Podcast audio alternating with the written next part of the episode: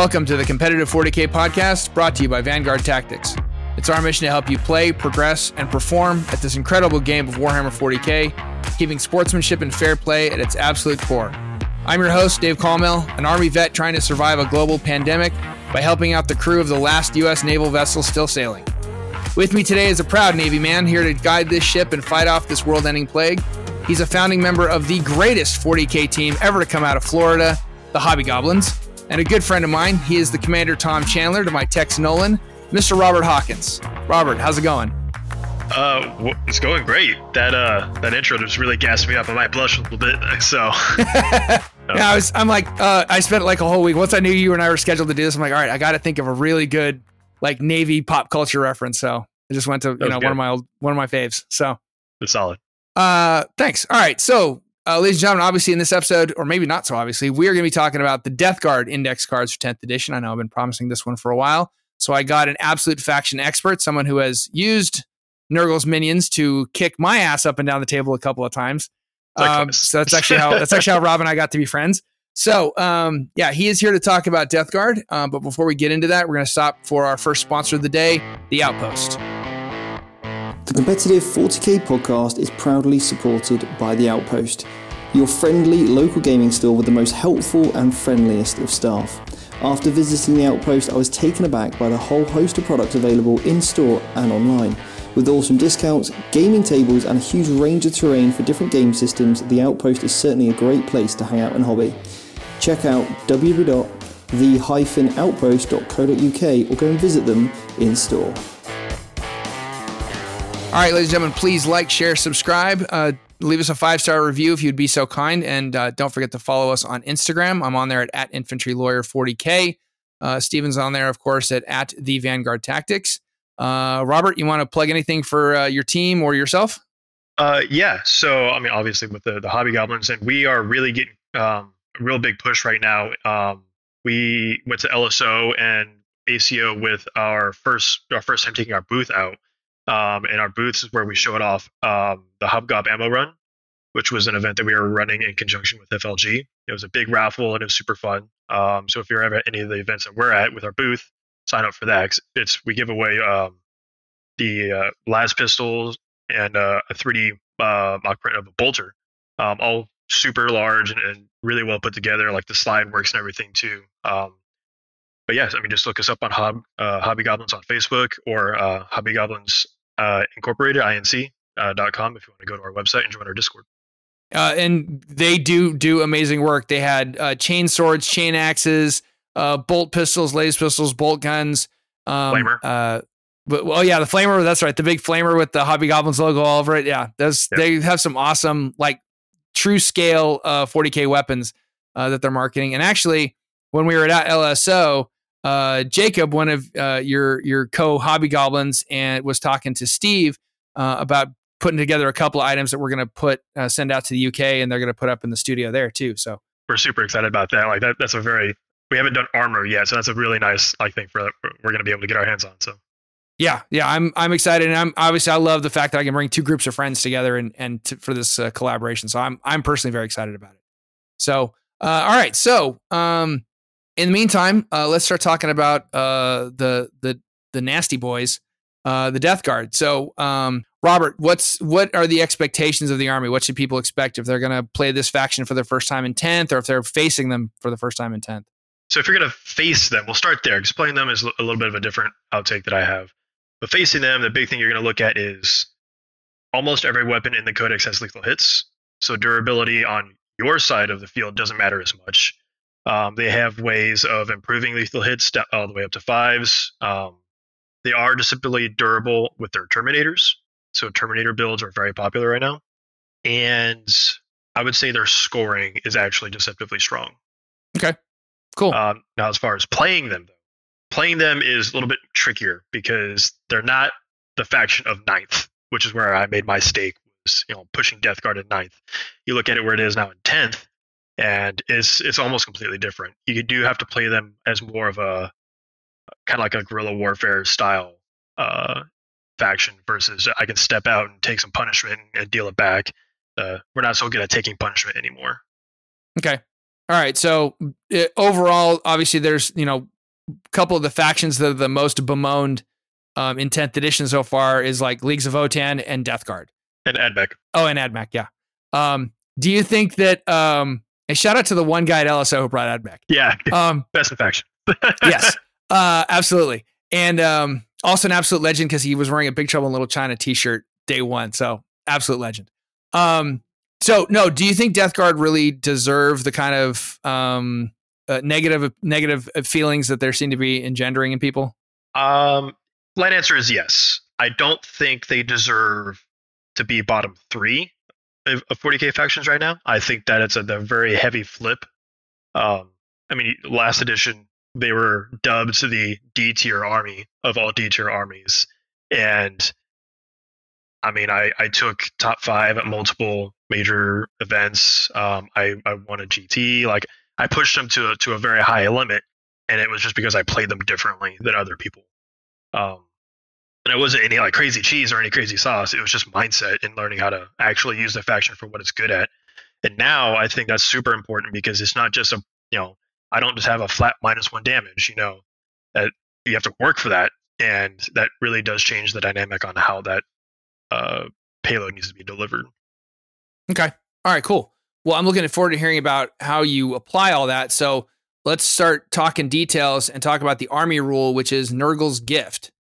Um, I'll read the text for you, and then you just translate that down for the rest of us.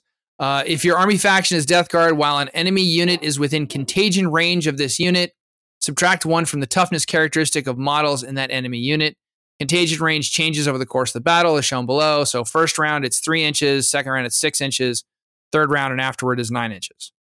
So, Robert, is this a strong ability? Is this a mediocre army ability? What's your thoughts on, on Nurgle's gift? I think that Nurgle's gift as an army rule is average. It is right in the middle of of strong or completely useless. It's it's a tricky one though because th- this being a truly passive ability, you know, this isn't like Gene Circle where I'm recycling people, you know, my units right. coming back, or Eldar where it's Fate Dice where I'm just blowing you off the table. Like this is this is a an army rule that you really have to almost ignore and let it do what it needs to do while you just work with it. Um, there are a couple of the pieces with it. So like again with uh, minus one toughness on a lot of your uh, low end vehicles is important because now my infantry is wounding you on fours um, versus just sixes or fives and sixes with lethal hits. But really, Death Guard excels at punishing infantry. Uh, so sisters, Space Marines, Eldar. I mean, it, take your pick. GSC. Uh, take any of those, and I'm just dropping them down to you know toughness two or toughness three on average. And so if I'm winning you on twos with my basic weapons, I'm going. That's where I'm really going to pull out uh, ahead of you in a lot of trades. Um, there are ways, which we'll get into when we get into like the synergies, that you can actually take this passive ability and make it active do stuff with it that makes it a lot stronger than you would anticipate originally. Okay. All right. So um, let's just then go right into the detachment rule, which is spread the sickness. If you control an objective marker at the end of your command phase and a Death Guard unit from your army is within range of that objective marker, that objective marker is said to be infected and remains under your control even if you have no models within range of it until your opponent controls it at the start or end of any turn. In addition, while an objective marker is infected and under your control, it has the Nurgle's gift ability as if it were a unit from your army, so it gets contagion. So, um, is this the part where it becomes where Nurgle's gift becomes a little more active? Yeah, no. So, as a detachment rule, I think sticky objectives should be. Honestly, I think it should just be a datasheet ability. Um, it's not that great. However, it's not locked. So, like with Space Marines, they have sticky objectives, right? That's right. their battle line units. This is any unit in the Death Guard. Rhino, Chaos Spawn, um, a character that's deep striking, Poxwalkers. There are ways where you can use this against your enemy. I can overload a central objective, especially if it's like the ritual where there's very limited objectives in the beginning. And I can say, hey, you need to come fight me off of this, especially if I put like a brick of Terminators behind a building that's on that objective. Otherwise, this objective is not going to have a nine inch aura. So even if you kill me off of it, I can move away from it. Um, and now I'm going to have you know 18 inch coverage midfield of my contagion, which is minus one toughness. So again, it's it's not active by any means, but it is something you can leverage. It's just this is kind of where I feel like Death Guard slips down a little bit as far as their de- their army rule is okay, their detachment rule is not good. Um, and I say that very maliciously. The, the idea again, I, I think this should be on like the Plague Marine data sheet. This should be their data sheet. Like this should be one of the things because what they have now is not good. So which we'll get into, but this right here, I don't think is a very good attachment rule. Okay. Yeah, I, I agree that I've never thought sticky objectives were that great of an idea because, I mean, unless you're maybe if you're taking a, a forward objective and then you get shot off of it, it still is yours for a turn. But it the idea of I've claimed this, now I'm going to walk away from it completely, and all you have to do is step onto it and make it yours. It's I don't know. I've never I've never wanted to trust my opponent that much, but yeah, Deep Strike is so relevant in the game right now. I mean, GSC have it, fast Eldar armies, the bikes, sisters can like they deep strike with the Seraphim and then they can move six inches and just walk onto an objective. So you can't you, you have to be on it to screen them, which means sticky objectives no longer matters. Um, so it's not great for home field objectives. Again, this is something that you may be able to get away with using. It might leverage itself later, and, and there's there's some strats that come into play with your contagion um, your sorry your infected ob- objectives. But all in all, I don't think this is where the first index detachment rule should have been. Okay. All right. Cool. Um, so uh, let's get into some data sheets. Before we do that, we're going to stop real quick for our second sponsor of the day, Colourforge. The Competitive 40k podcast is supported by Colourforge. I found Colourforge 18 months ago and I was blown away by the quality of the product. I've always had an incredible finish, not too thick, not too chalky, and have always had the perfect coverage in all kinds of weather conditions. The cans are around 25% larger and cheaper than most other brands on the market. All of the colours are matched to Citadel base colours, so it makes that transition from rattle can to paints absolutely seamless. Check out www.thecolourforge.com to pick up your sprays today, along with a whole host of other awesome hobby products. All right, ladies and gentlemen, please do not forget to sign up for the competitive Warhammer 40k community Facebook page. Come join the conversation. Get all the uh, Vanguard Tactics news, and uh, uh, you know, get the updates whenever I drop these episodes. Uh, so the password for this month is Angron. Remember, no spelling check required. Uh, just uh, you know, get close. Um, but make sure you answer all four questions. I have people answering like two questions and wondering why I'm not letting them into the group you didn't answer all the questions. So that's why. All right. So with that, uh, Rob, let's get into some data sheets. We start with uh, some characters. Do we? Uh, where, where do you want to start? Should we go straight to Mortarion or? Yeah, we can start with the man, the myth, the legend himself. All right, take it away. Um, so as far as data sheets go, I think Morty is probably one of the top five characters. Um, there are characters that are more useful, but Morty actually has a good, um, good data sheet. Finally he finally has his flat two up save, which they they didn't have in ninth. So Chaff isn't just pulling him off the table. I'm not dying to las guns every turn now. Right. Um, so a two up, four up, super good. Um, T12, I mean that's good. I mean there's a lot of anti tank out there, but there's a lot of things like Meltas. Like I'm not just dying to Melta spam left and right now. Right. Um, still moves 10 inches but he has fly, even though fly is kind of weird in this edition. Um, leadership five is super strong, um, which a Primarch should be a high leadership regardless. So battle shock is not going to be very effective on him.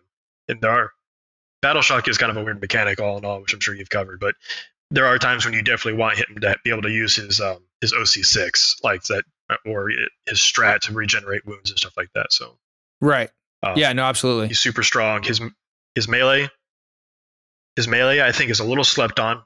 Um, 18 inches for Rotwind, d6 plus three shots, uh, hits on a two, strength seven, minus two one damage. Now, granted, strength seven doesn't sound like, oh, that's great, but contagion range, you know, there comes a point where if, if Morty's up in your face and you're now T3 or T2 or your vehicles are T8, um, that or your like dreadnoughts or something like that, or they're coming down.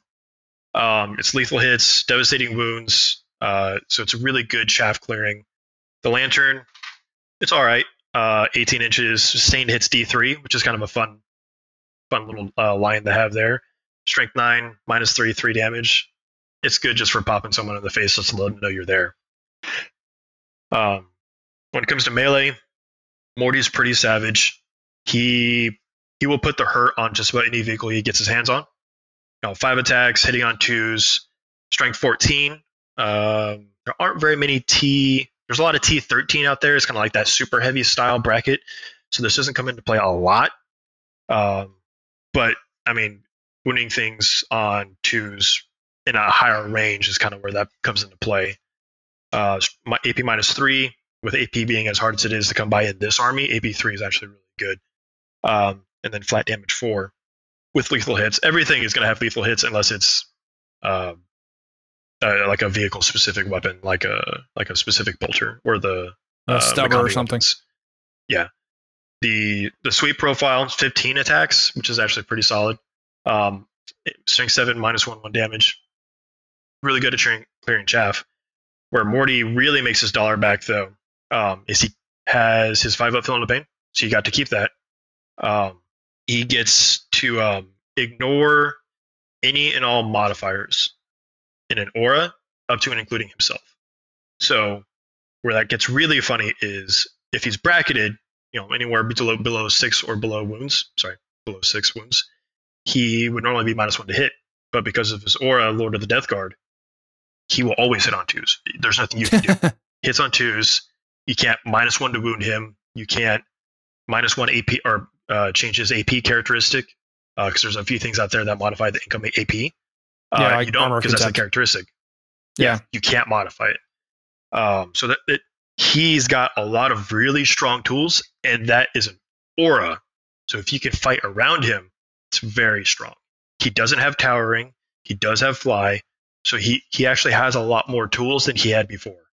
And I ran Morty a lot last edition, so I'm excited to actually get a chance to put him back on the table once I figure out the way that I want to play him because it is still it's a very killy uh, meta right now.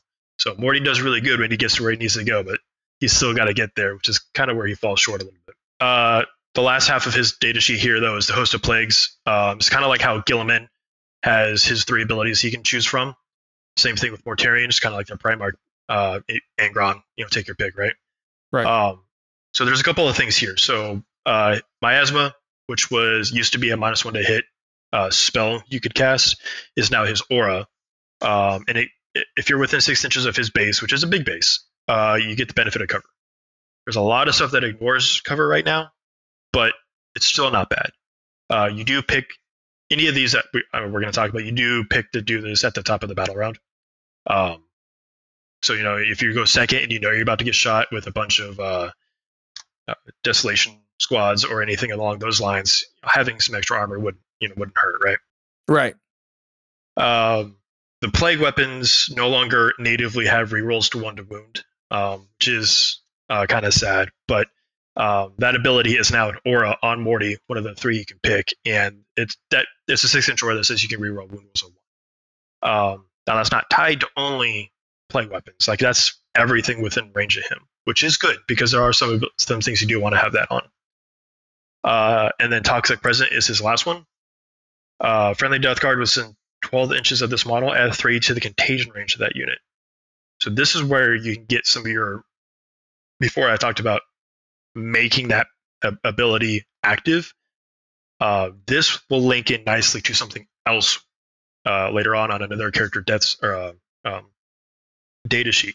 But being able to add 3 inches to a uh, 9 inch aura in turn 3, well, now it's 12 inches.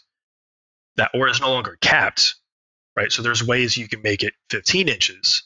So now you re- you're creating bubbles where you can use abilities later because there's a lot of uh, stuff that uses battle shock and stuff like that in the codex that you really want to focus on. Um, if you take Morty, he's a supreme commander. That's it. He's your warlord. There's no there's no backdooring it, uh, which is fine. I mean, it should be that way. Um, Typhus may not like it himself, but you know that is what it is. right. So um, and no good. I was just gonna say, yeah. I mean, he's sitting at 370 points, huge discount from where he used to be at 450. So like that, 370 points for for his data sheet is actually very strong. Yeah, no, that's a it's a he is very affordable for what he does now. Now, I do like the way that you very politically and very carefully said that um, fly is different in this edition. Um, most people would say garbage, but you know that's uh, you know we, we can all hope I would for, say that. yeah, we we can all hope for for something to get FAQ'd in the near future. But uh, so speaking of Typhus, um, let's uh, let's move on to him. Is he uh, worth taking, or is he a leave at home? Typhus is in probably out of the ten lists that I've I've made. He's in probably about twelve of them. Um, I take Okay. him more than I would take Morty, to be honest with you. Oh, Typhus is an absolute unit right now. Um, so he's 115 points, and for what he brings, that is very strong. Um, so he, so as far as him being a leader, he can go into any of the Terminators, the Blight Lord or the Death Shroud, or he can go into the Poxwalkers. So they're kind of they re-leveraged his um, uh, Hive Tyrant style, not Hive Tyrant, um, Destroyer Hive. the, the Destroyer Hive. That's what it was. Yeah, they Yeah. kind of brought that back in uh, in the sense of him going with Poxwalkers, and it's the only unit that can attach to Poxwalkers, so you can kind of leverage that how you want to. The big thing for him is that um, any unit that he's part of is permanently minus one to hit in, in melee, which is good. The Eater Plague, um, which is his other ability, uh, in your shooting phase, you can select one enemy unit within 18 inches and visible to the second. Roll 1d6. Uh, on a one, this unit suffers D3 mortal wounds. Obviously, that's pretty much all psychic abilities at this point. On a two through five, the unit, the enemy unit suffers D6 mortal wounds. On a six, it suffers D3 plus three. So that's a pretty decent. I mean, it's just mortal wounds are strong right now. Uh, right.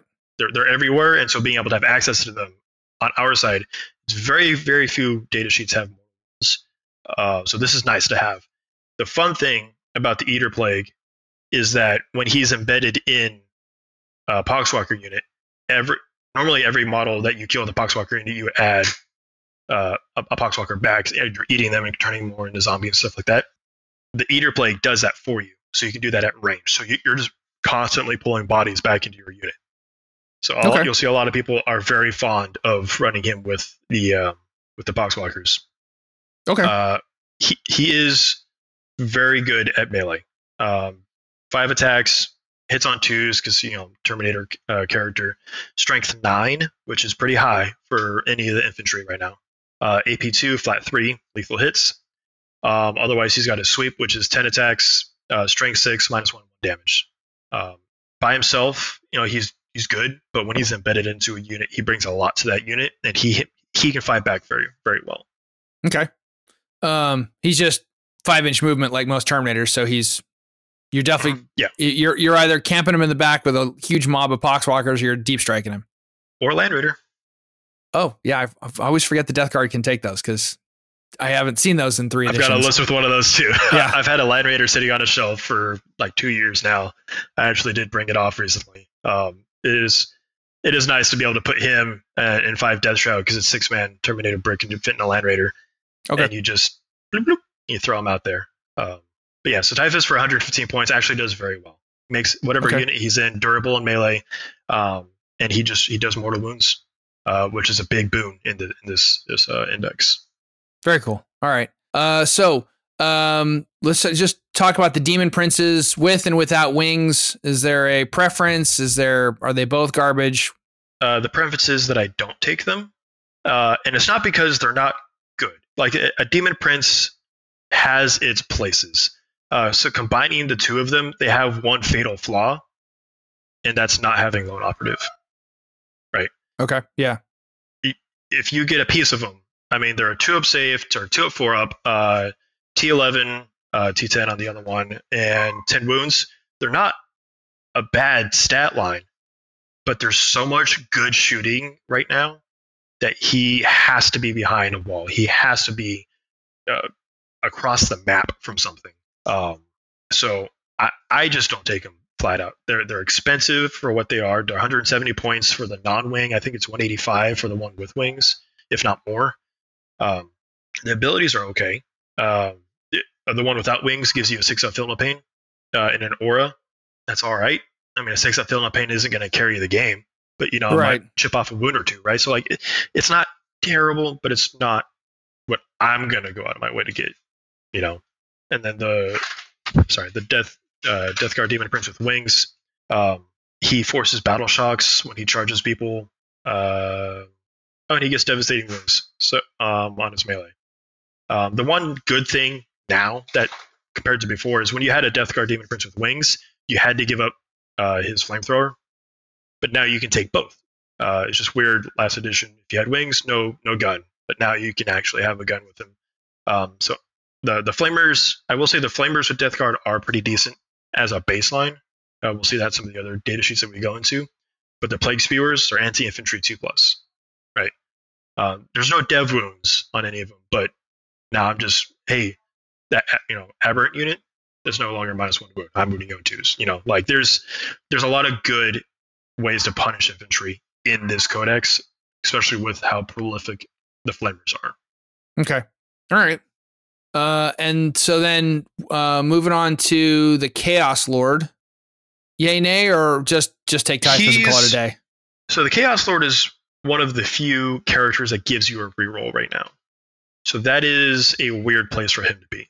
He's not bad by any means. Um, he's 75 points, which is kind of on the higher end for Death Guard characters. Generally, they're floating around 55, 60. Um, but the Chaos Lord, 75 points. Um, his big thing is, and this is kind of going towards that active side of the uh, army rule here, is um, while this enemy is within contagion range of this model, so again, it's still only his, but uh, on a four plus, um, at the end of the turn, you get D3 mortal wounds, right? So if if you can insert him into a midfield scenario and then you boost his contagion ranges by three, by six, um, that's a lot of potential for mortal wounds depending on what you're fighting for. If it's the ritual, which I've brought up before, this is one of those where like you're going to be fighting mostly midfield because of the way that the secondary objectives are spawning. That can be really punishing because I'm just going to sit behind a building. You have to come dig me out, and I'm just going to be throwing out mortal wounds. Um, so he's not bad, but there are better Death Guard characters to be putting in with the Plague Marines, and the Death Guard suffer from a good 80%, maybe more of their characters only go inside Plague Marines right? So you kind of run out of ways do you want to insert that character into the game, uh, just just off a data sheet lock, more or less. Yeah, I have long said the Death Guard are one of those factions that needs a few more data sheets because they just it's uh you basically you poxwalkers, plague marines, couple flavors of terminators. What else you got? N- nothing. Vehicles. It's, and then yeah, and then you I, go into I would love That's to it. have. They took our possessed away. That was low. That is unfortunate. rude. Um, I mean, a couple of things like that, like elite infantry. Like we don't need a bunch of battle line style units. Like the plague marines do that fine. I think they need to change the, the data card, but like the the plague marines themselves do fine with it. Um, but we'll kind of get into that. Yeah. In the next bit. Um, and then the Chaos Lord with Terminator armor has exact same abilities as the Chaos Lord, just has Terminator armor, and so his stats change. But he's got the same, which is kind of rare for us it, to see two data sheets that have the same special abilities. Basically the same. Yeah. Yeah. And it Chaos Lord and Terminator armor, and this is kind of where this is where I might bring him because I've got I've got specific characters that I want to bring with my Plague Marines. There are some of the next ones we're going to talk about. This one I wouldn't be mad about someone taking with the Terminators. I think you're going to take Typhus before you take him. But if you have a second unit of Terminators and you don't really know what character you're going to put with them, but you have that extra extra couple points, yeah, I mean put them in there. That's fine. Okay. All right, cool. Uh, what other characters do you, uh, are worth uh, worth a mention here? Um, so there's three that we haven't gone over that are basically a must take, and, okay. and, this is this is one of those where it's like we're so limited on a lot of things that these being auto takes is kind of weird. Uh, so we'll start with the one that everyone's running multiple of if they're running Plague Marines, which is the Biologus Putrefier. Uh, so guy with the grenade racks. Mm-hmm. Um, so his big thing is that he's dirt cheap uh, was it 60 points? Uh, he goes to Plague Marines. He can go in a unit that already has a character, that has a leader. Sorry. Um, so this is where you get to double up, um, putting two characters in with Plague Marines. This is where you make your make your Plague Marines very good. Um, his big thing is that um, he improves the lethal hits by one. So now it's unmodified fives are critical hits. So Oh, okay. when you, and you, your melee, your shooting, uh, melee is really where they're good. Uh, Death Guard does melee very well. Um, but yeah, unmodified hit rolls of fives, very strong. Because there, there's a couple of things that have sustained hits out there um, that is usually when you use strats, but being able to get sustained hits on fives plus auto wounding just right off the rip, uh, that, that goes a long way. Um, and you can, this is one of those units that allows you to use the grenade strat for a second time for free, um, which is Oh, strong okay. because again, it's just more Yeah. wound assets, right? You know, if I'm within range of you and I can, I'm going to use the grenade strat. It's, it's, I've rolled one wound and I've rolled six. Like it, it goes either way, but it's free. So I'm, I'm not going to not do that. Right. No, that makes sense. Um, so yeah, people are. I, he's every time I bring a plague marine unit, he's attached to it. I don't bring him without it. Um, the other one that is highly worth mentioning here is going to be um, the foul blight spawn. So this was the guy that would have in last edition that would have the the fight last. It Right, takes away yeah, your, yeah. your fight. That that guy. He was absolutely ubiquitous. There was always one in every list, and he was always had the revolting stench vats, and he always had the upgraded aura. Like that was what made him good. Uh, he definitely carried me a lot. Um, so he no longer has any of that, which was kind of weird. But what they did give him, and it's a rule that I'm I'm interested to see how it plays out in tenth. But they gave him the ability to give his unit fight first.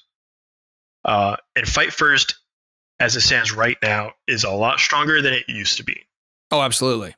um, because it's like you charge me. Oh, that's cool. I'm gonna fight you, right? You don't even have to fight. No, there's no fight last. There's I fight first. So it's a very weird dynamic, and you don't want to be fighting plague marines unless you have something that can stand toe to toe with them, which is not much um, when it comes to just straight hand trading. Uh, Terminators probably. Outside of that, I wouldn't do. Um, you still got a pretty decent flamer, but you're, you're taking him for the fight first. Um, and how many points is he? uh, so it's 55 points. So he's on the, the cheaper side. So Oh, like yeah. I said, 55, very 60 is usually where characters fall. Yeah. Yeah, you take three. Uh, if like if you run three plague marine units, which is kind of like a general like good benchmark, uh, you take three. Okay. And you put them with the uh, uh, the, the putrefiers for that uh, you know critical hits on fives. Like it's a very strong turn um, when you get to fight with them. Um, other honorable mentions: the Tallyman gives plus one to hit for a unit that he's embedded with, um, and he, you still get to farm CP with him in your command phase. It's no longer both command phases like it was in the last edition. Um, I like having him because Death Guard are very. They have the ability to be very CP hungry if you get to use your strats, which is kind of where they fall a little in a weird spot as far as using their own strats. But like using the grenade strat, using Overwatch because everything's gonna have a flamer on it that can. Um, you're gonna want CP, and there's a lot of ways to get CP in this game with discarding objectives or whatever. But if I'm taking fixed or um, I don't have the ability to turn or give away something right now, I want that ability to get that extra CP. Plus, plus one to hit is nice. Um, so, generally speaking, I'll try and fit a Tallyman in somewhere. Um, Plague Surgeon, everyone had super high hopes for him coming into this edition because you could you could take him, but he didn't do anything for you before. Now you can return one Plague Marine back into the unit he's embedded with, which is good. I mean, it's not awful. Eh? It's it's the ability that he should have had last edition for sure, and we were all shocked that he didn't. Sh- should. Now, if I could give him in a in a Terminator unit, I would take him. Oh, Hundred Yeah. percent. Yeah, but it's just plague birds again. So there, there's a way. Like if you want to put them in a five band and then throw that on your home objective and say, "Hey, indirect me all day long," I'm just going to put bodies back on the table. Sure, but outside of that, you're probably not going to take them because those those leader slots are so valuable with the other characters. Um, yeah, he can heal Death Guard infantry characters. So like Typhus, uh, you know, you know, Lord of Contagion, like your other characters that are going to be getting beat up a little bit but he doesn't heal Morty. He doesn't heal Demon Princes. So he isn't. He doesn't have the value that you would want him to have. Even though he is cheap, you just you're not going to take him. Yeah. What about the malig- malignant uh, Plaguecaster. uh, plaguecaster? Yep. Uh, so one of the last couple of characters here. Uh, so the Plaguecaster is in a weird spot. Um, he is how many points is he? Seventy five points, which is kind of on the higher side of those infantry characters. Right. Um, but it's not. he does provide some decent buffs if you get the ability to use them. Uh, so he's got all, he's got two psychic abilities. So gift of contagion. Um, select one enemy within 18 inches uh, in your shooting phase, and visible. Everything's going to be invisible. Uh, on a two through five, the start of your next shooting phase, each time a model in the enemy unit makes an attack, a melee attack, uh, subtract one from the wound roll. Basically, saying I'm targeting you because I know you're going to charge me. You're minus one when you do fight me. So it's kind of a weird, like it'll pay off later kind of scenario, but it's also Right. good at like dissuading people from making that charge. It's like, hey, you're already wounding my plague, plague marines on fives because you're using a strength four weapon. Do you really want to make it sixes? Like, do you want to turn those dice? Or it's like, I'm going to wound you on twos, but now it's threes. So like, there, there's some, there is some, there is a reason to use it. It's just not super useful all the time.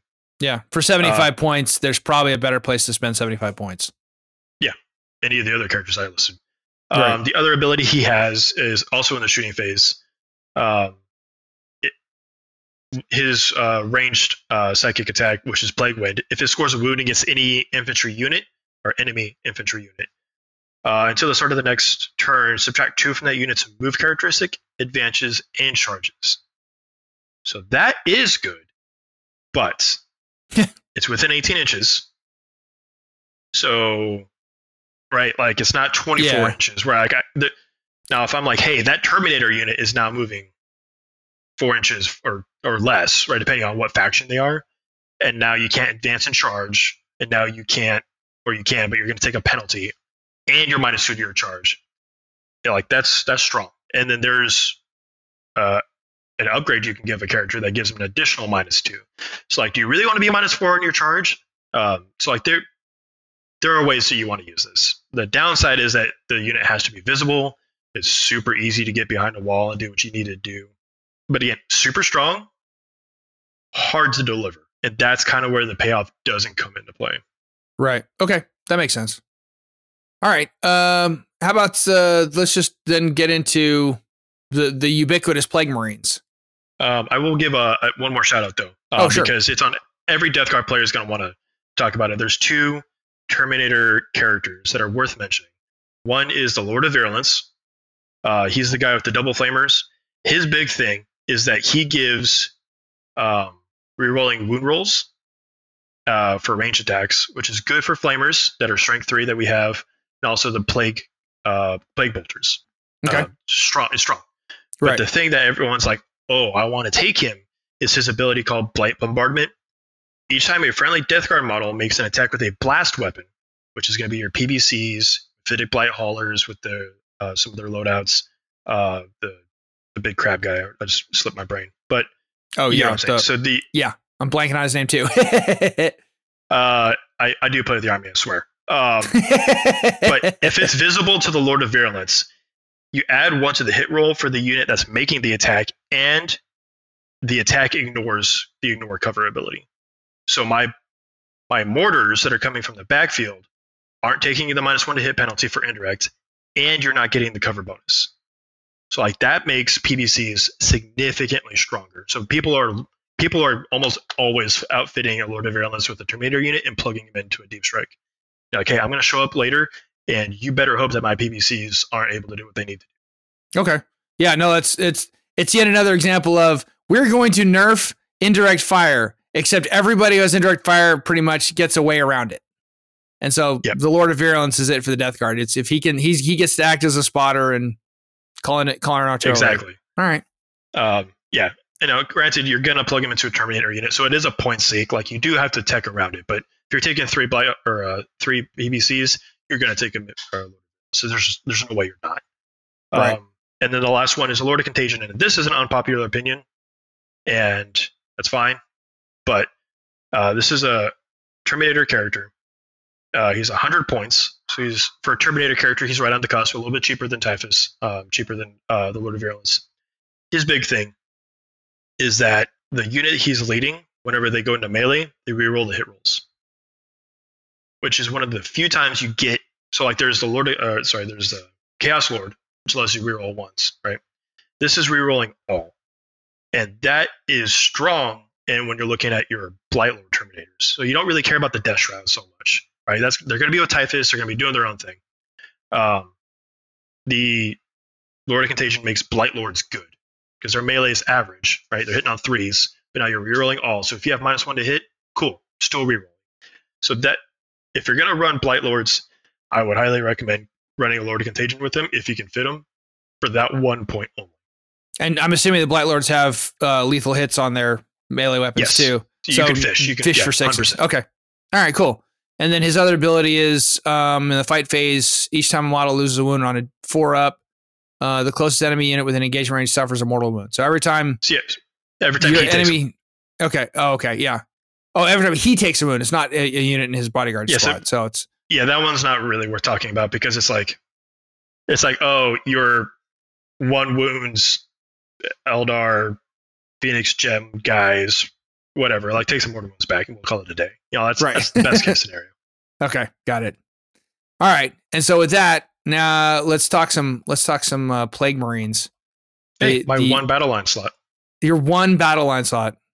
Yeah. Why Poxwalkers aren't battle line either was lost upon me, but I think that's again, I tell people a lot when they talk about other indexes is like you can tell very much where they want to take the codexes and the detachments. Like I've played AOS, so I know what detachments in AOS are. That's coming to 40k. Like the detachments are going to be very unique in their own right. Um, so there's going to be a detachment in the codex that's specifically for Typhus and um, Poxwalkers. Yeah. Like right. it's going to boost them. So like that'll make them battle line. Like I play Kharadron Overlords in AOS. There's a detachment that makes a specific elite unit battle line, and so I, Okay. they're going to do that. So, Got it.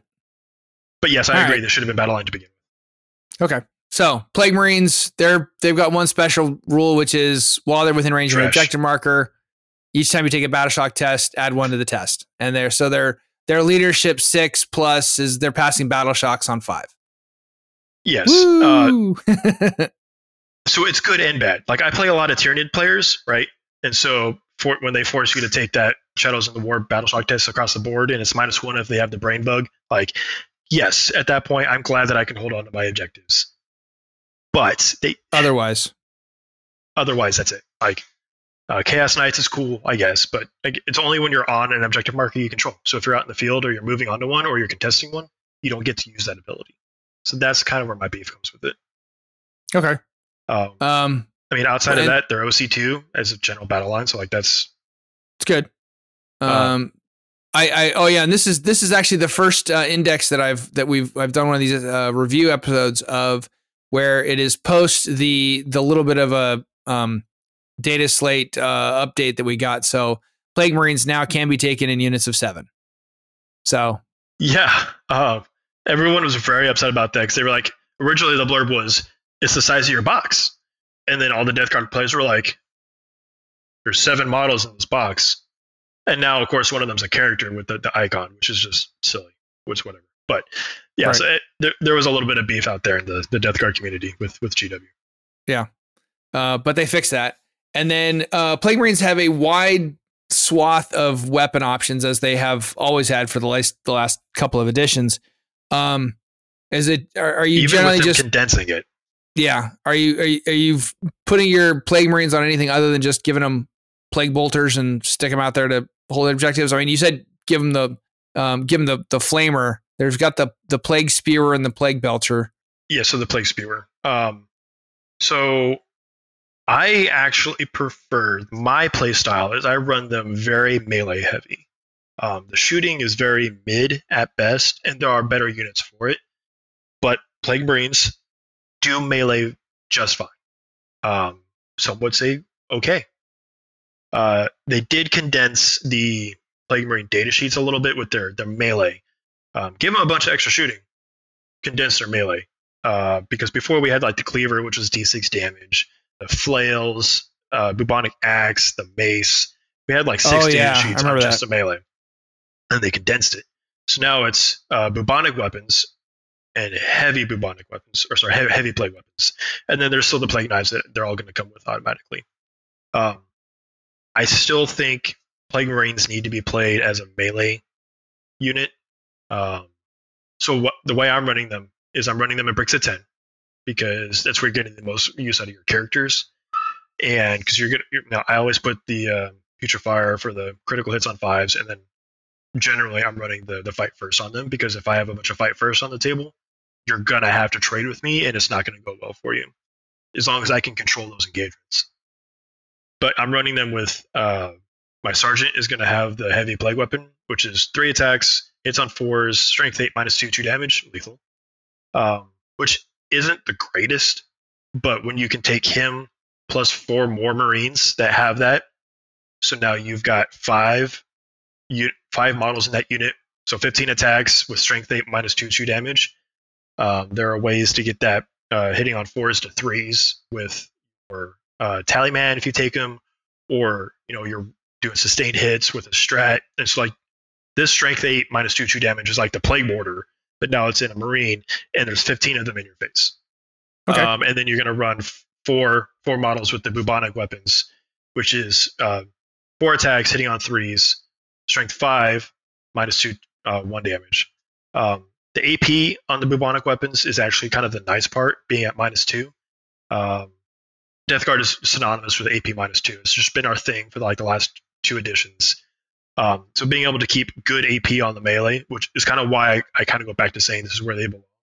Um, strength five is good because anything that's, that's that elite infantry that's T6, you know, those randoms, those are now T5 because of my army ability, right? So that's that's actually a pretty good place to put them. Um, okay. Yeah, All right, I mean, cool. They're, they're, good. Yeah, it's seeing hearing you talk about them as a melee option, especially in an edition that is very shooting heavy, is actually kind of refreshing. That there is something that is meant to be melee and does melee well. So I did say earlier you always put a plague flamer. The model count that I gave you earlier was five and four, so that's nine. One plague right. flamer. In case some GSC player wants to try and deep strike next to you, you just get out my face. And yeah, I have some experience with that too. So, um, ugh, GSC. All right. Anyway, um, cultists also strangely not battle, battle line, but like you said, probably a detachment later will give them that. And honestly, I think cultists are, you know, there's not a whole lot of Death Guard players at tournaments right now because they're just getting crushed when they do show up. Um, a couple guys out in, in Europe are doing pretty good with it um, one of the guys, uh, a really popular Death Guard player, Aiden, he he did well with with Death Guard. Um, but I think that cultists are generally you want one or two units in every list you make because of scoring. Um, the big thing here is they don't do anything for your army. Absolute garbage on everything that they do, except they have a six inch scout. So they're good for zoning. They're good for getting out and grabbing an objective for contagion, uh, for you know lighting up a, an objective with that's make it infected. Um, Doing ritual and, and like, putting cool, out an objective.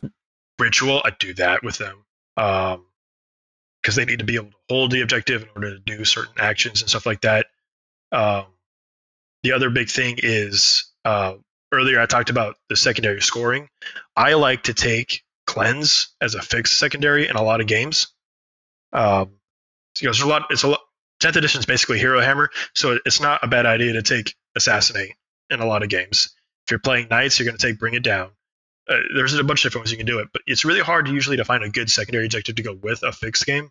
And so I take Cleanse and look at, I can just throw two units of cultists upfield, get my first turn of Cleanse. And now after that, I've got the rest of my list moving forward, pushing onto these midfield objectives. So you can't stop my scoring if, if I get to play the game I want to play. Um, so I, th- I do think cultists are extraordinarily strong in that specific style, which is where I've had the most uh, good news with them. Okay. Um, yeah, I think it's funny to, to see a unit that has exactly zero special rules. They just have that scout six inch move. That's it. That is their entire function. GW has said if you want to use these, they have exactly one purpose. That's it. That's all you get. Move on. And they do that one thing pretty okay. All right. Uh, and then Poxwalkers, they got some text on them. You're only taking them if you're taking them with with typhus, typhus. really. Um, it's nice they have a five up feel no pain. They're still T4 one wound. Uh, they regenerate if they kill models. The big thing here is like it's kind of a it's a fun cheese. It's not super competitive, but it is fun. You take 20 poxwalkers and you put typhus in it, and you say typhus now has 26 wounds with a five up feel no pain. right? That's that. Go. Like that's the yeah. unit. Uh, so like it's like him or Morty. Like which one has more wounds? The answer is Typhus with his poxwalkers, right? Right. Um, at the end of the day, though, they're still poxwalkers. That's still a pretty decent footprint because they they are on the small bases, but you know, line of sight's a luxury in this game. So I, I want to be able to hide stuff. So I prefer the Terminator brick, but there is an argument to be made for the poxwalkers keeping Typhus alive. Okay. All right. Um, and then that I think that's it for infantry. We've covered all the characters, so this just leaves us with vehicles, right? I mean, we got the Terminator units. Oh, right. Well, yeah, don't we'll get to don't them. take away my two my two good units here.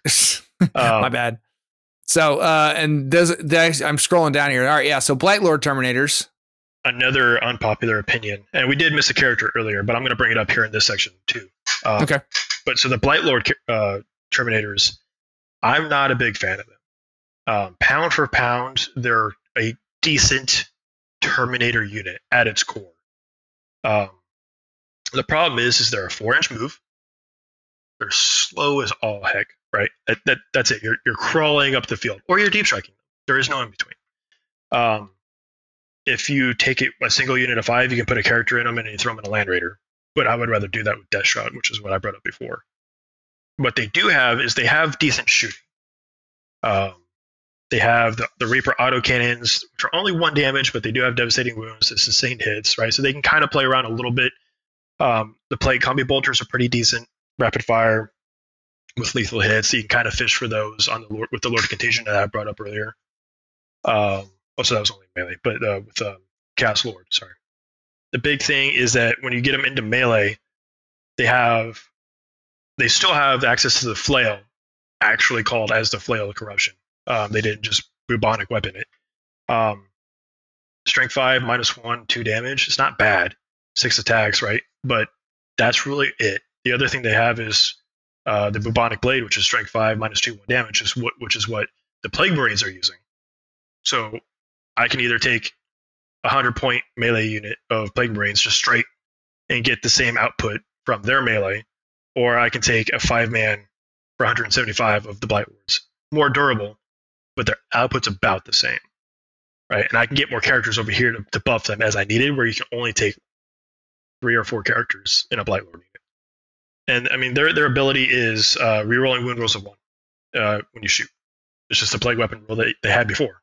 Yeah, it's it's Uh, okay. Yes. I mean, Yeah. it's great if you if you're loading them up with the flamers and stuff like that, or even the uh, the auto cannons, because you're fishing for the for the flamers is the wounding on twos for infantry, right? So for rerolling ones, I'm basically guaranteeing every shot that goes out is a wound. Then anytime you can reroll something into a dev wound is nice. So I will give them that, but otherwise, I don't take them in any of my lists. I don't. Okay. Um, but the ones you are a fan of are the Death Shrouds. Huge fan of Death Shrouds. Um, so we'll start off with one. They look way cooler than Blight Lords. Rule of cool matters a lot, right? In Death Shroud, Yes. so cool. Every Yeah, those- they all have sides and capes. Come on, like it's. Um, the big thing here is that, um, generally speaking, begin with with tenth being Hero Hammer, right? Every character does something for your army that you want to take. You need to put them in a unit that can keep them alive, and Death Shroud have as long as there's a character inside, the unit is minus one to wound, always, right? And that is oh sorry, not always. It's, it's if the strength of the attack is is greater than their toughness, which is T6.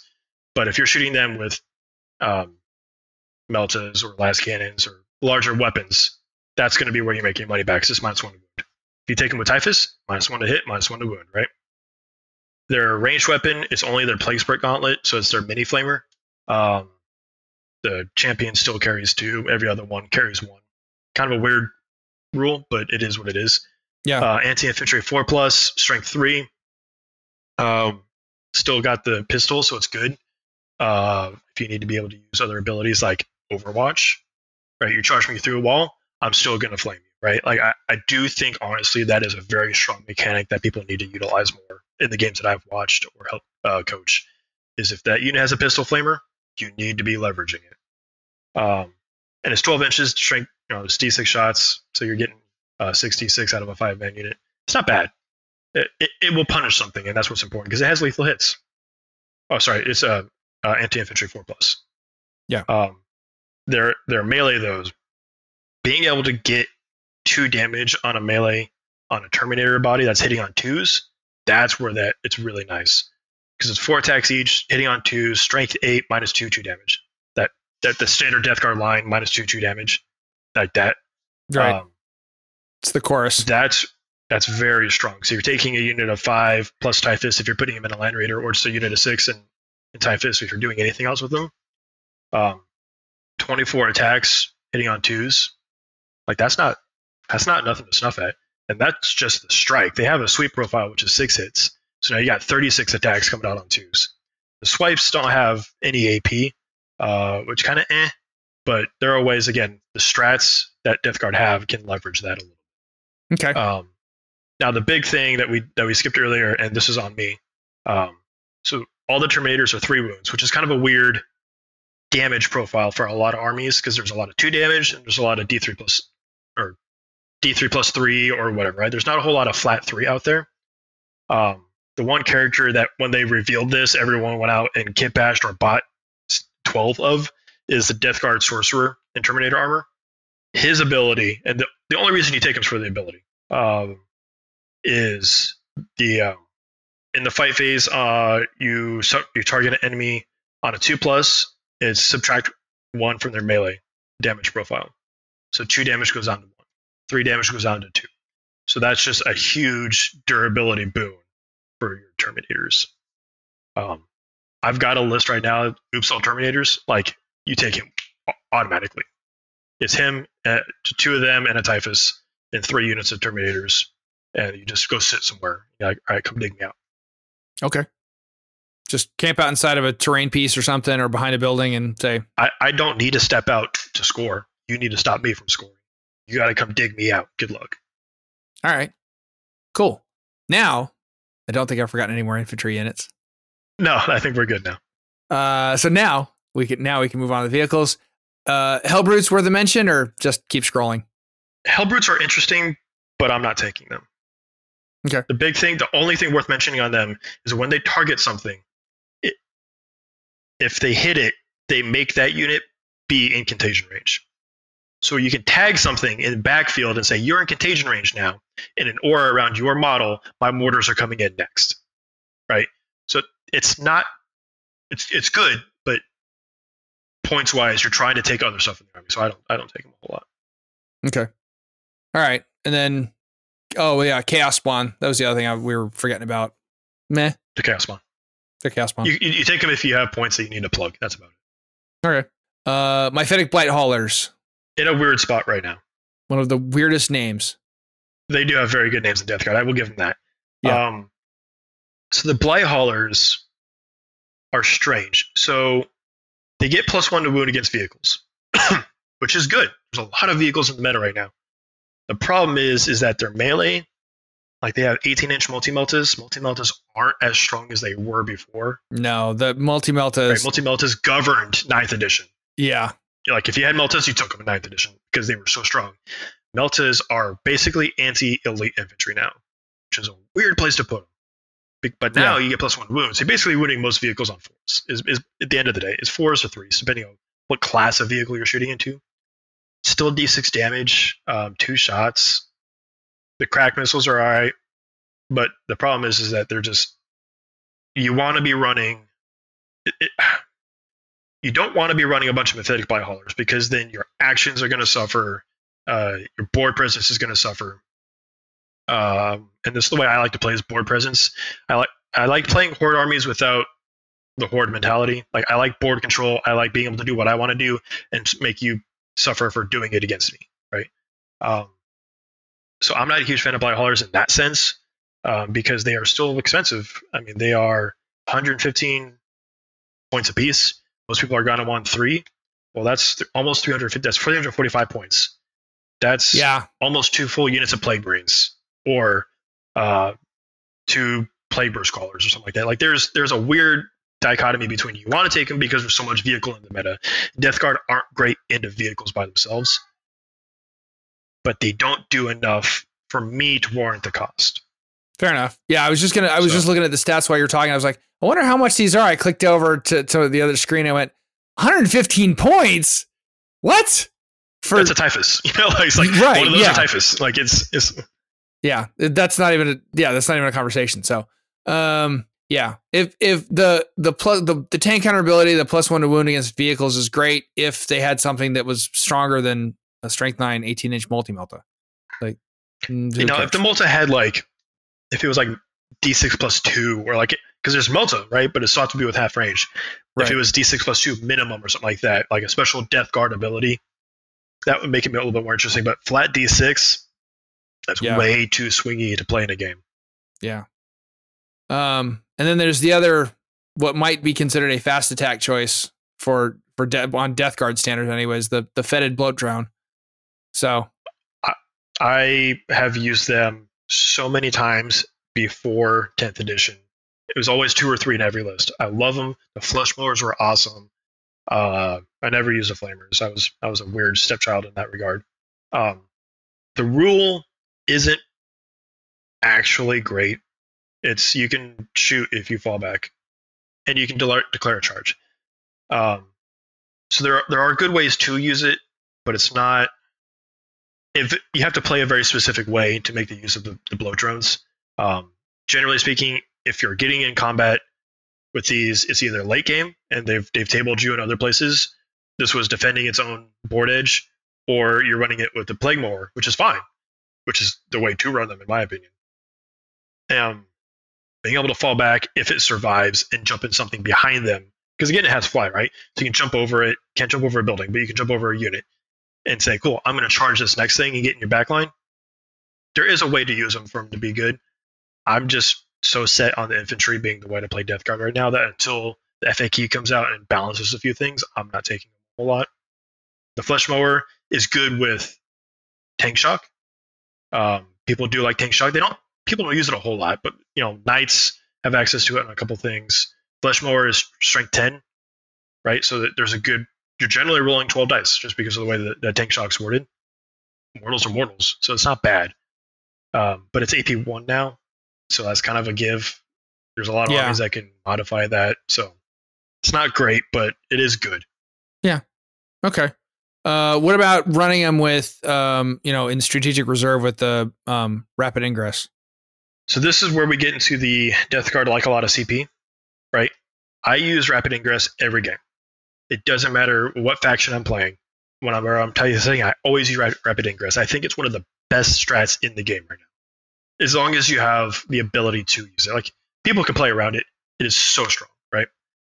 The problem with that is the CP I'm spending on Rapid Ingress means I'm not going to be able to use my sustained hit strat or um, a critical interrupt if I'm not running fight first on something else, or rerolling damage or a saving throw if I have to, if I need to keep Typhus alive because someone just chewed through six Terminator bodyguards or whatever. Like there are times where you want to keep Typhus in the game, or not, or just any anybody in the game. Morty, you got to make sure Morty's on the on the table doing his thing.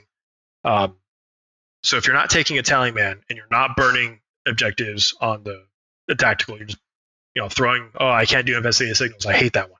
Boom, here's my extra CP. If you're not able to do that, rapid ingress, albeit one of the things I do always, will penalize you later in the game when you need to be using that CP for other things. So again, it's good if you want to build around it, but you can also just rapid ingress a bunch of Terminators. So yeah, okay. That move four inches up the table. Right. yeah. Uh, so uh, the Fetid Bloat Drone is a 10 inch move, T- T9, 3 up save, 10 wounds, and it has a 5 up invuln. So uh, yep. it has some. Save. Yeah, it's it's got some it's got some play, but I, I would take it um, on good faith that you since you know what the hell you're talking about with this faction that um, build your playstyle around it. It sounds like, or don't bring them. Yeah, hundred percent. Okay. All right, and then there is the absolutely ubiquitous PBC, the Plague Burst Crawler that everyone learned to um, hate and fear in ninth edition. And it got a huge nerf, which made me so bad initially. And then I realized that it just made the other guns better. Um, so the entropy cannon took a huge range nerf down to 24 inches. Um, when I say huge, it's relative because it used to be 36 before. But right. 36 to 24 on my pretty much my main source of anti tank, huge, right? Um, that is a, that is a gun that has D6 plus one damage, right? The melt is down, but that one does. Right. Um, and it's strength 10. Yeah. And I mean, you're making, you know, so like many knights, you know, fear me because I'm going to make you minus one toughness. I'm winning you on threes. No rerolls though. Um, the problem is, is that so once we get into the synergy part, so right now you're running it with the Rothail volley gun because it's got rapid fire three lethal hits. There's no AP, but you're just using it to clear chaff. You should be running it with the uh, the flamers because deep striking is so easily or easy in this edition that you need to be able to punish people. It has anti infantry two plus, right? That's huge. If I can defend this, I don't need to worry about Genestealers popping up in my three inches away, giving me demo charge mayhem. I don't need to worry about sisters, um, you know, dropping inferno pistols behind me and, and, and blowing me up off a on objective. Stay away from me, and I'm not going to bother you. Um, the thing that makes them strong, though, is the mortar and its ability. Uh, so D6 plus three shots now, huge. Before it was just straight up D6. Every Death Guard player knows you roll a one on the number of shots in ninth edition, you're going to re-roll it and get another one. You just burned three CP because you also did the CP for uh, uh, the extra damage and everything before. So PBCs were our most hated unit and also our most effective unit. Um, but now, the, so D6 plus three shots, strength eight, they're minus one now, which is kind of eh. But if you take them with that Lord of Virulence, they get to keep that minus one in indirect because you're ignoring cover. So like that's another reason that you would take them, right? The two damage, strength, or the sorry, range 48. It's good. The blast, blast is super strong right now because it's on five models. So basically, every unit you shoot at, you're going to get an extra shot. Um, but the ability is that once, if you hit a unit with your mortar, as soon as you're done shooting, they take a battle shock. And not everyone thinks that battle shock's that great because it doesn't do enough to really punish a lot of people. But there are ways. I, I, I expect that there will be some things that come up with battle shock later that make it good. But right now, being able to turn off the ability for someone to do Overwatch on me when I charge, huge penalizing someone and punishing their primary, huge. It, it, stopping them from doing any strat, really, not just Overwatch. Um, their the character ability where you can give them minus two to their leadership that we were talking about earlier if they're in contagion range. Well, I can do that. I can have them in contagion range of that character with the other buffs of you know plus three to their range from an aura or ability.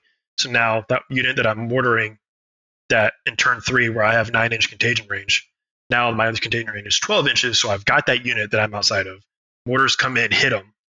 They they couldn't have overwatched me to begin with because I was outside of a building, uh, or just out of line of sight. But now they can't. Uh, they're taking a battle shock at a minus two, which is huge, just for me, just because I shot at them. So now they can't interrupt. I can guarantee that I'm going to get my fights. I can. I'm not going to get overwatched. There's going to be no heroic intervention because I'm running two PBCs and I'm shooting them over the walls, right? Um, this is this is making the active part of the army rule something viable.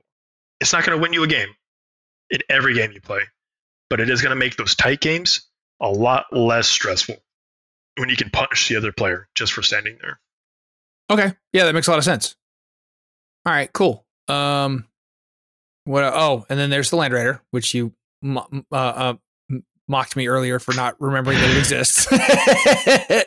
They're good. Yeah, it's it's a beefy boy and it drops Terminators in your face. Right. It's a it's a Land Raider just like every other Land Raider and every other Marine faction. It's got the assault ramp and all that. Plus, yep. it has the contagion range, which doesn't hurt. And it so, can hold an objective very well. Yeah, with OC five and twelve T twelve and sixteen wounds and all that. So. Yep. All right. Um, I have seen uh, and one of the other guys on our team, uh, uh, David Turner over in the UK. He's he is we call him Death Guard Day. Like that's his only faction. Um, and he's been swearing by the Predators. What are your thoughts Predators on those? got a huge glow up. Um, I, I agree. I think Predators are good.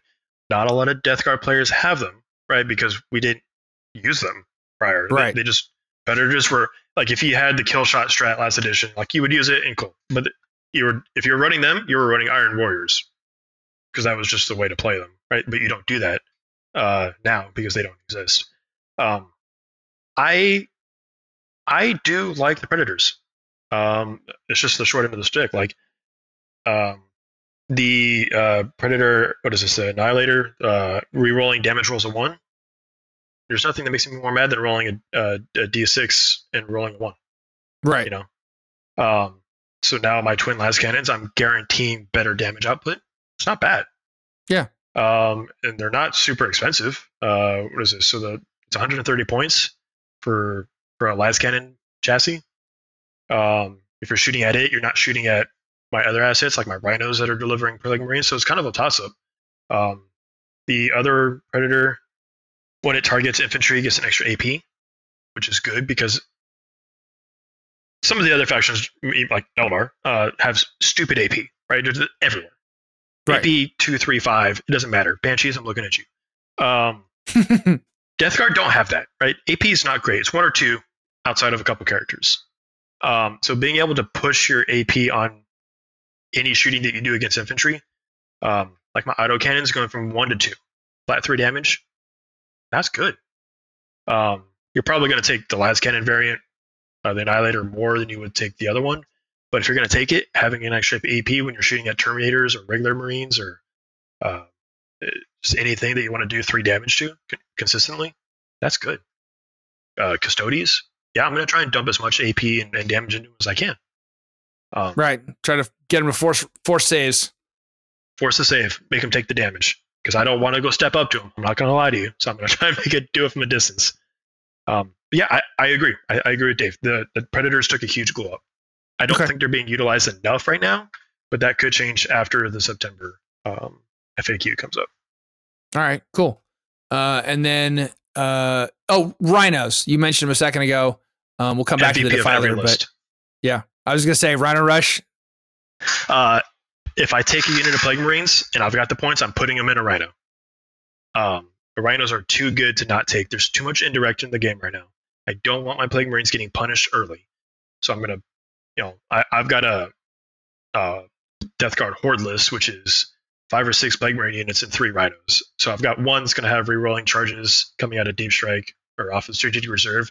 I've got one that's going to start out and three that are going to be Rhinos that are just advancing and doing a building as soon as they get the opportunity. I, I don't I don't play a game without at least two rhinos. All right, cool. Uh, and then what about the uh, the the defiler? There is a so there's a weird dichotomy with defilers. There's the defiler, which is spiky and strange crab, and then there's the demon soul grinder, right? So you kind of look at them and you say they're the same, but they're not. Um, the defiler, uh, so they both have the same scuttling walker, where if it's a building less than four inches, which you're really only ever going to see if you go play on GW format terrain, that four inches is very specific to GW format. It's like most FLG or anything, it's all five inches or, or less. Like there's the five inches is the cutoff because that's what we've played for for six years, right? Um, so scuttling walker allows you to move over four inches or less, which is, is handy sometimes, right? In very specific situations. Um, they're tough. I mean, they're T10, uh, five up demon save for the defiler. Um, OC5, they'll hold a corner fairly decently. Um, I'm not taking them, but I do know there are people out there that are taking like a handful of defilers, a handful of soul grinders, and a Morty, and they're just like, let's go. Like it's just all all mechanized list. Um, it has legs, has a lot of legs technically, because there's six legs per crab. But um, I was gonna say literally. Brum, bum, bum. literally, um, yeah, I, they're they're okay. Okay. They're not as good as the soul grinder, and that, that that's the point you would make later. Is there's better allies to take. So Yeah. If you're gonna if you're gonna ally in, are you gonna take a soul grinder? Or are you gonna take a couple chaos knights? I love so uh, the original person I saw running this was Don Huson, uh, another Death Guard native that everyone in the community knows. Uh, he was running a tyrant with uh, the flamer and the harpoon, which I think is super funny because I run it with the uh, the plasma and the volcano lance because again, Death Guard aren't super great at anti tank, but nothing says uh, get off my lawn like a volcano lance.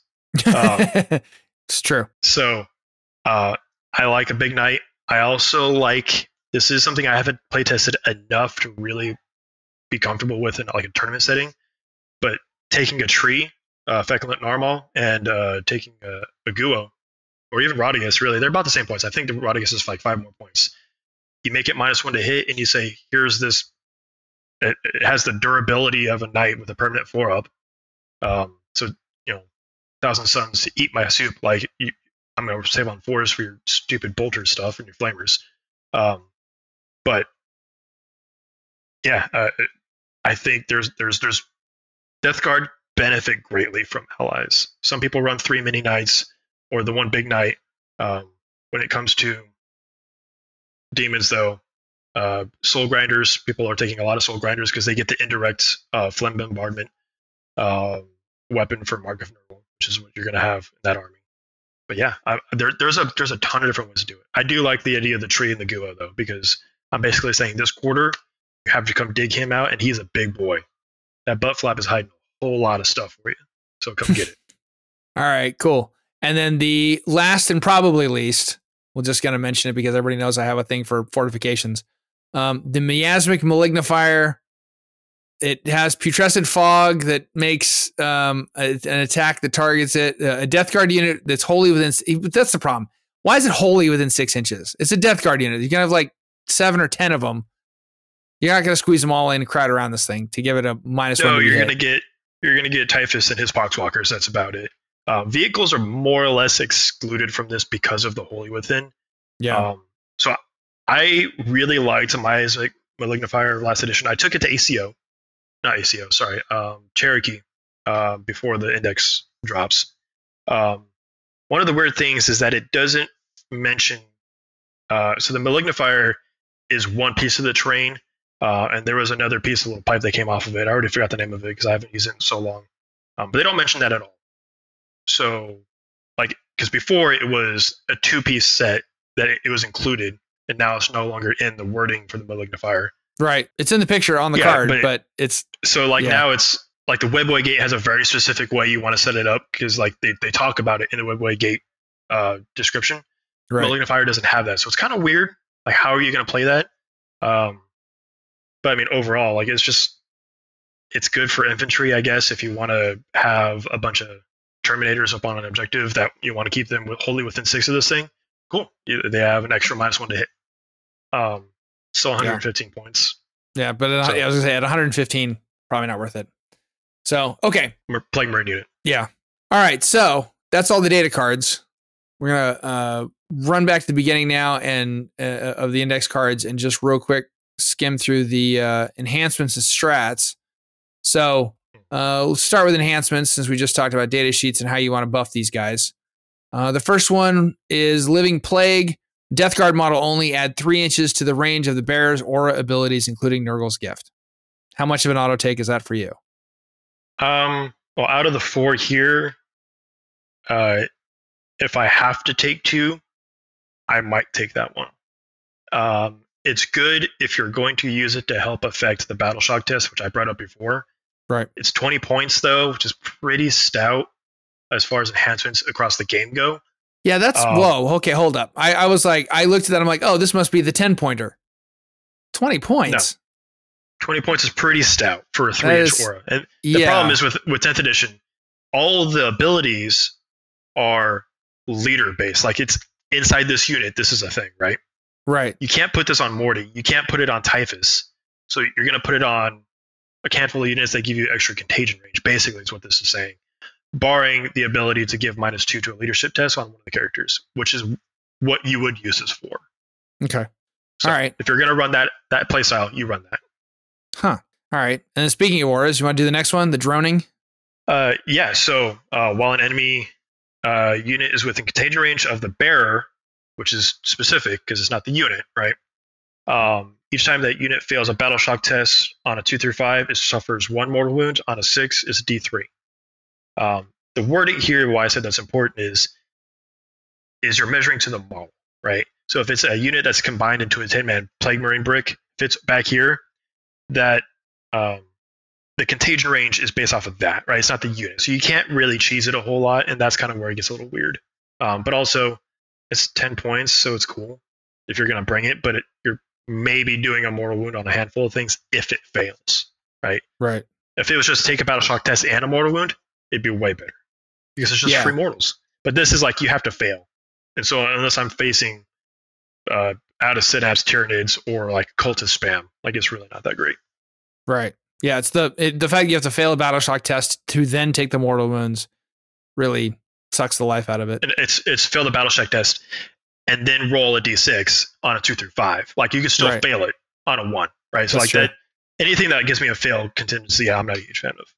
Yeah, uh, yeah, never trust the dice.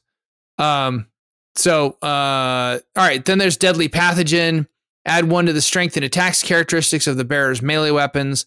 While the bearer is within range of an infected objective marker you control, add two to the strength and attacks characteristics of the bearer's melee weapons instead.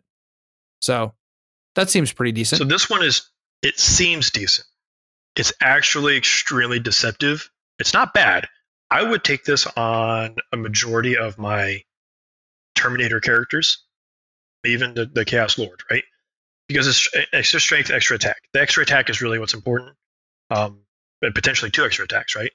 The problem is is that the wording is within range of an infected objective marker. So you had to have already held it in order for that to proc. You have to hold an objective in your command phase and then it infects. It's not I charge you. I now I now have more models on this. It's basically saying uh, someone okay. charged me on an objective I own and have owned, and thus I get to defend it better. Which is why I'm saying Death Guard are better at defending than they are attacking. You know the whole "come dig me out, I dare you." Um, so this one is kind of weird. It's good when it's good, right. but when for you 15 can, points, when you can bad. when you can activate it, it's good. But yeah, the fact that I was see, I was thinking that somehow I was thinking that you that objective markers were infected as soon as you control them, but you said it's during the command phase that they that it becomes infected. So okay, all right, and then the last one, shamble rot. I take this one in almost every list. Now it's 25 Okay. points, which is pretty stout. Um, half a character, but it's minus two to your choices. Um, it's I good. mean, sure, yeah, I like to use it as a. I'm a very cagey player, so I'm gonna put. I'm gonna measure your movement. I'm gonna say, all right, if you have an advanced charge, I'm measuring on a four that you're rolling for this advance and charge or whatever, right? I'm gonna place it in a way that you want to charge it, but that extra two inches is gonna matter, right? So that you know, I'm gonna put it on a plague marine unit with a fight first opportunity, and I'm gonna make it to where your mo- not every model, because especially with the way engagement range is now, that minus two affects a lot of models right? So you may not be able to get every model into engagement now because of that extra minus two that your unit took. So even if you tag me, I'm going to punish you more than you're going to punish me. So this is a very strong enhancement. It's it's in every list I make. okay, all right, cool. Then uh, that takes us to the strats. First one is ferric blight. One CP when you're uh, you activate it in your sh- in your shooting phase or the fight phase on uh, any one Death Guard unit from your army that has not been selected to shoot or fight yet this phase. Till the end of the phase, each time a model in your uh, unit makes an attack, improve the AP by one. If the target of that attack is within contagion range of an infected objective marker you control, and a critical wound is scored for that attack, improve the A- the AP by two instead. A lot of T's and C's there. There's a wall a wall of text. Yeah, Um, but again, this is one of those where there's a lot of fine lines here of if it's a infected objective marker. Like again, very strong at defending an objective. Come dig me out, right? Um, so here, this is where I was saying that AP very strong. Um, if I can make certain things, um, you know, looking back to that that predator, right? It was AP one on a three damage autocannon. Was AP two if I'm shooting infantry. Now, if I'm on an objective, it's AP AP three, right? Like there are ways to really make that strong. Um, it's really good in melee because you want to be punishing as many uh, AP strats as you can get your hands on. It's one CP with no caveat of as to unit size, what it can and cannot be used on. It just shooting phase or five phase. So this is a very good strat as far as the as far as our strats are concerned. Yeah, it's uh, I like you. You got to qualify it as your strats go. So, There are better strats in the game. Our strats, this is a good strat. Yeah. All right, you want to do the next one? Yeah, uh, Sanguous Flux. This is um, this is a sneaky one. Uh, so it's in the fight phase. You select a Death Guard army or unit in your army that hasn't fought yet. Um, until the end of the phase, weapons equipped by models in the my unit have sustained hits one, while your unit is within range of an affected control marker. Sustained hits two. The reason this is a sneaky one is that earlier I mentioned the putrefier giving you critical hits on fives, right? Right. So now my sustained hits are popping on fives, which is good because I can also pop that with Ferric Blight, right? So this uh, CP hungry, right? We're saying my two da- or strength eight minus two two damage attacks. If they're critical hits, can go up to AP three if I'm using the, the Ferric Blight strat. But oh, by the way, I'm also getting sustained hits one or two, depending on where I am on the battlefield. Like, Right. Which is another reason bringing it back is why I run cleanse a lot of the objectives. Because if you want to come dig me out, I'm going to fight you tooth and nail to, to keep that objective, and I'm going to win. So th- this is kind of where I was talking about synergies of secondaries that you're trying to get, tying into how you're going to get them. Come dig me off an objective. I dare you. Okay. I like it. I like it a lot. All right. The next one is, uh, at least the name is an old uh, favorite, Disgustingly Resilient. 2CP, use it in the fight phase just after an enemy unit has selected its targets. Uh, the strat is targeted on one Death Guard unit that was selected as the target of one or more enemy units' attacks. Till the end of the phase, minus one damage. It literally is Disgusting Resilient from 9th edition, just turned into a strat. But an expensive strat at 2CP. 2 CP, which because everybody starts with zero uh, out of some very specific circumstances, this strat you might might get to use once per game. It's Yeah. it's not good. Um, it's it's only in the fight phase, which is a huge caveat, right? So if it was shooting, Yeah, especially in a shooting edition. if it was shooting and I've got predators out there with three damage shots or Melta is shooting against Morty or something, right? Um, two damage is pretty relevant on a lot of shooting basic attacks um, to protect my Plague Marines. If it was 2 CP and it was either phase, fine. Like, I'll, I'll eat it, right? I don't like it, but I'll eat it. Only in the fight phase, um, it hurts. It hurts a lot. Yeah. And this is this this made a lot of people in the community mad for good reason. yeah, yeah. 2CP is it's it's almost like look what you could have, but you can't have it because you don't have CP. So it's uh, yeah, it's a little rough. Uh, all right, next one's yours. Um, in your command phase, you can use Gifted Decay for 1 CP. Uh, select a Death Guard model from your army. That model regains D3 lost wounds. Um, if it's within contagion range of an infected objective marker, it regains flat 3. This is good on Morty, on or on any character when you're dealing with uh, GSC or a lot of the assassin style armies. Um, you know, there's some armies that have more precision than others. Like we have zero precision in our Yeah. in our index, right? Um, so this is good for that, but um, specifically on Morty because before you couldn't use the strat we had in the last edition on Morty. You had to bring in Nurgle allies to cast a spell on them, which they then took that away after the new Demon Codex. So this this is actually for one CPU for potentially three flat wounds. It, it's actually pretty solid. Okay, cool. And then uh, then we've got Boil Blight for one CP. Use it in your shooting phase on a Death Guard unit. Uh, one Death Guard unit from your army and one enemy unit within contagion range of that unit. So you're at least you're pretty much at point blank range at that point. Until the end of the phase, each time a weapon equipped by a Death Guard model from your army targets that enemy unit, that weapon has the heavy and ignores cover abilities. That is very specific. It is, and this is one of those strats where, I mean, you're not going to use it. That's just the, the story. Um, Yeah, it just seems very niche. like you have to be point blank and not moved. the- And where where this could have been good it, is if it didn't say of that unit for the contagion range, the Hellbrute's ability that puts it in contagion range would make this good, right? Um, so right now, the only unit that can use it is the Hellbrute, because once it hits something, it is now in its own contagion range, regardless of where it is on the table. So if I shoot in your deployment zone with my las cannon, you're in deployment range or you're in contagion range of my unit. That's really the only unit that gets to benefit this. Um, maybe the Land Raider, uh, if you're dumb enough to get close enough for me to shoot you with my las cannons and, and it matter, right? You know, if you walk up to me with a knight and I get to pop this, then this is on you. right? I mean, that's just that's it. You gave me plus one to hit. I'm sorry. Um, Right. But no, you're not going to use this on anything else because otherwise you're using flamers or you, you're using melee, and this doesn't do good for either of those. All right. That tracks. And then uh uh last uh, but not least, Cloud of Flies. Go for it. Uh, yeah. So your opponent's shooting phase, uh, just after an enemy unit has selected its targets, one Death Guard unit from your army that was selected as the target of those attacks, you give it stealth, which is minus one to hit. Um, it's good. It's one Yeah. CP minus one to hit. It's pop smoke, but it's not restricted to a vehicle now. And even then, some vehicles don't have smoke keyword. So like, it's it's pretty decent. Uh all right. So, um that wraps up all of the cards, all the info from the from the index itself. So let's just, just take a step back now and talk some some generalized thoughts. So overall play style, I think you we've you've pretty much covered that I think really well, which is As we go, yeah. As as you go, it's it's uh, as we've gone through this, you've you've covered it really well, which is find objectives, stand on objectives, say come dig me out.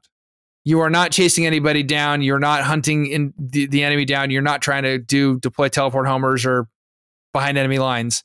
You're just standing back and saying, um, "I'm planting my flag. Come take it or watch me win." Yep. So I will say that this opinion of mine is based off of predominantly, especially here in the southeast, um, predominantly playing on FLG style terrain, which is player placed. When you're playing GW format, or even some of the places in like the northeast are using WTC or, or and those other ones, like it's it's kind of a hodgepodge. Um, especially overseas, they're not using player placed almost at all. Um, Death Guard is better on player placed terrain. Uh, so my playstyles are based off of that. Now, there are ways to make it work on GW style format because there is a lot of terrain. So the, the vehicle heavy list aren't as great on GW format because of having to be wholly within a ve- uh, terrain to be able to see through it and stuff like that. It would take an adaptation of the mind to be able to play it as effectively on GW format, but because of what here in the southeast of America, what we benefit from is having access to more player plays terrain events. This is where Death Guard can actually do significantly better. Yeah, this is this is where we see where different factions have different success rates in different localized or semi-localized metas. So, all right.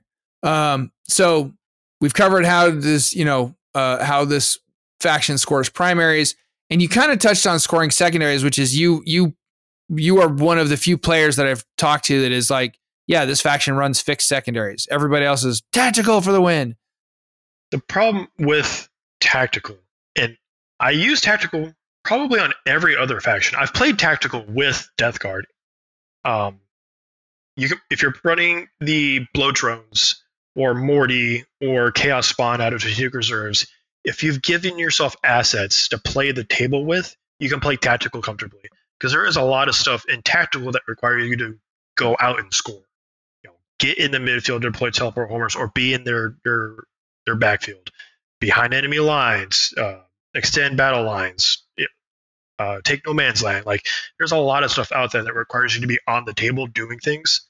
Um, Death Guard doesn't do that great. They can do it. I mean, I scored 98 points last night in a tactical game. Like it can happen, but you have to be in a table state where it works, right? Whereas this is one of those armies where if I'm on an objective, I'm going to benefit by being on an objective I own from, from infecting it. My strats, my abilities, everything gets stronger when it's on my objective. So I think cleanse is a super strong secondary for this army because um, it's four victory points a turn that you can do it. Your scouts can do it for you. Um, there's, there's ways to, to lean that asset. Hero Hammer, so like I said, Assassinate's a pretty strong one. We don't have precision, but most people are bringing a lot of melee characters into the game to bring or, or, or units into melee and stuff like that. Cool. I'm gonna kill that unit. You're gonna give me those points one way or the other. Um, yeah, I mean, it, I wouldn't say that um, engage is a good one for this army because three table quarters isn't hard. Four is because again, my best unit is moving four inches at a time, right? Like, I'll get there eventually, but darn Pack you, I'm not getting the points for it. Yeah, Yeah. Um, so it depends. You have to be in the mindset to be able to capitalize on playing fixed and know that even if your opponent is baiting you to do certain things, you have to play your game. and you have to play your game knowing that they're going to that they have to react to it. And that's where the strengths of the army can come out. All right. All right. Yeah that makes a lot of sense. All right. It um so before we uh wrap this up we got to take one more break for our third sponsor of the day siege studios and now for a word from our sponsor, Siege Studios. They are the experts in providing professional miniature painting services, ensuring your armies always look their best on the battlefield. Whether you're a seasoned veteran or just starting out, Siege Studios can help bring your miniatures to life. Don't miss out on their quality craftsmanship. All right, we are back. Uh, one more time, huge thank you to my good friend Robert Hawkins from the Hobby Goblins for coming and joining uh, this uh, um, this podcast recording with me. Uh, dude, I appreciate you you taking the time out um, and uh, and spending part of your evening when you could be with your family. So much appreciated. Um, ladies and gentlemen, that is it for us. Uh, thank you again for giving us your time and your attention. Um, and uh, you know, if you like these episodes, if you want me to to uh, bring Robert back to talk about some other factions uh, or any of the other guests we've had lately, please uh, don't forget to jump onto the competitive Warhammer 40k community Facebook page and let me know. Send us your messages, send me your messages, and and let me know what you think. So um, I, am trying to get a few more of these episodes lined up uh, right now before uh, Space Marine or Tyranids Codex, whichever drops first, sometime in the near future. Um, but you know, getting stuff scheduled has been a challenge. So uh, the surprises will just keep on coming.